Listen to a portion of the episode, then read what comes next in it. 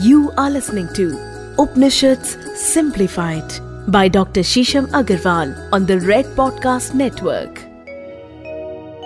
दोस्तों, उपनिषदों में विविधता है उपनिषदों को ज्ञान मार्ग कहा गया है सृष्टि और सृष्टि के ईश्वर द्वारा रचना को समझाने का उपनिषद एक बहुत ही उच्चतम मार्ग है उपनिषद उन सब के बारे में चर्चा करता है जो आँखें देख नहीं सकती, कान सुन नहीं सकते और आपकी बुद्धि और विवेक समझ नहीं सकते।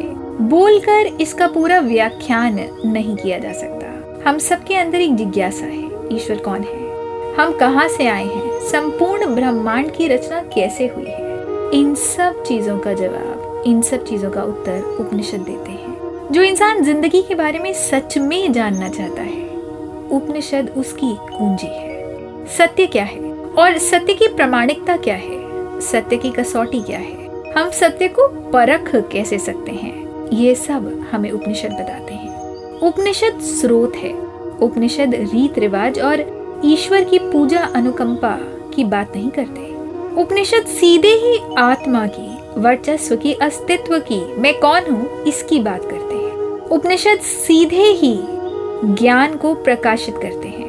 उपनिषद प्रसारित ज्ञान है, जो रियलिटी है। और रियलिटी के डिफरेंट फॉर्म्स हैं, आयाम हैं, उपनिषद सीधे ही उनकी बात करते हैं। उपनिषद कहते हैं कि सत्य और वास्तविकता देखने के लिए आपको अंदर जाना पड़ेगा अपने भीतर जाना पड़ेगा। खुद को पहचानना पड़ेगा और खुद से ही एक रिश्ता बनाना पड़ेगा। इस भागदौड़ की दुनिया में हमारा ध्यान हमेशा बाहर को रहता है और हमें लगता है कि हम बाहर जाकर अपना अधूरापन पूरा कर लेंगे। हमें खुद से रिश्ता बनाने की ज़रूरत नहीं। अगर आपके मन में कोई आवेग है, कोई विचार है, उसको समझने की ज़रूरत नहीं, हम बाहर भागना महसूस करते हैं। तो एक तरह से हम एक एस्केपिज्म में जी रहे हैं, एक भगौड़ेपन में जी रहे हैं। उपनिषद यही कहते हैं। उपनिषद कहते हैं कि बाह्य संसार को देखने से आपको जो एक प्रस्पेक्टिव चाहिए, वो आपको नहीं मिलेगा।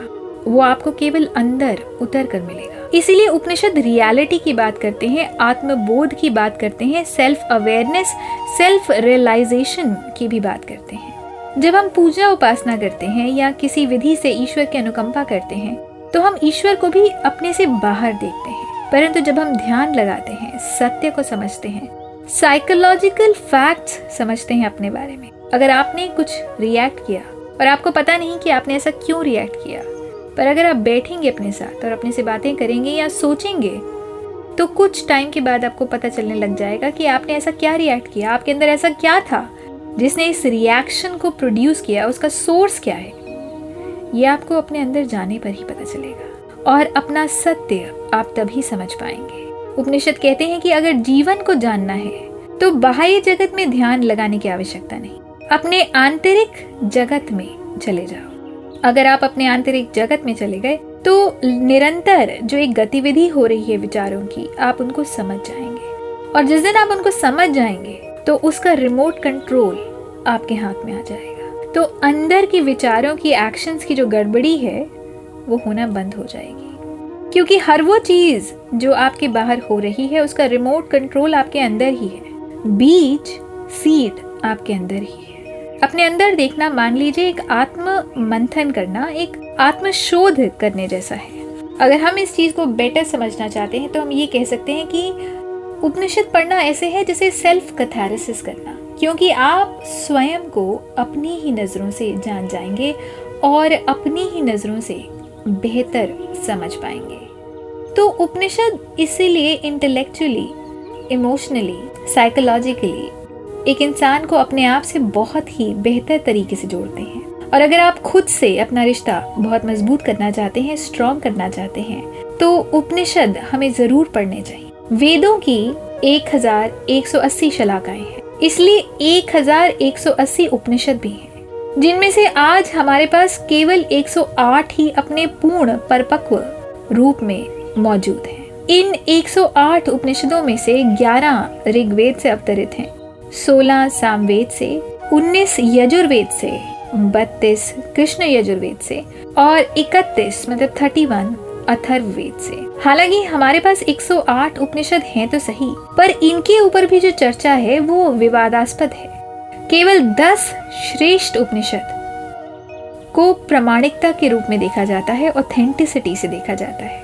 इसमें भी अब बहुत विविधता है। तेरह उपनिषद को शिव भक्त मानते हैं, उनका अनुसरण करते हैं। नौ उपनिषदों को शक्ति के उपासक मानते हैं, उनका अनुसरण करते हैं। चौदह उपनिषदों का अनुसरण वैष्णव, भगवान विष्णु के भक्त करते हैं। उन्नीस उपनिषदों का अनुसरण योगी जन करते हैं, क्योंकि उन्नीस उपनिषद योग के बारे में बहुत चर्चा करते हैं। सोलह उपनिषदों का अनुसरण सन्यासी करते हैं। और भी सत्ताईस उपनिषद हैं, जो जनरली हमें जीवन के बारे में, सृष्टि के बारे में, जीवन कैसा होना चाहिए या सृष्टि की संरचना कैसे हुई और बहुत सारी भौतिक, आदि भौतिक बातों के बारे में बताते हैं। तो उपनिषद आपको अपने जीवन का एक ओवरव्यू देते हैं। और आज के जीवन में आप अपना जीवन उच्चतम, सरल तरीके से कैसे जिए, उपनिषद आपको वो गाइड भी करते हैं। तो कहा जाए तो उपनिषद आपके गुरु गाइड फिलोसोफर फ्रेंड सब कुछ है। सिर्फ़ आँख खोल कर इन्हें पढ़ने की ज़रूरत है, इन्हें समझने की ज़रूरत है और इसका ज्ञान अपने अंदर उतारने की ज़रूरत है। धन्यवाद।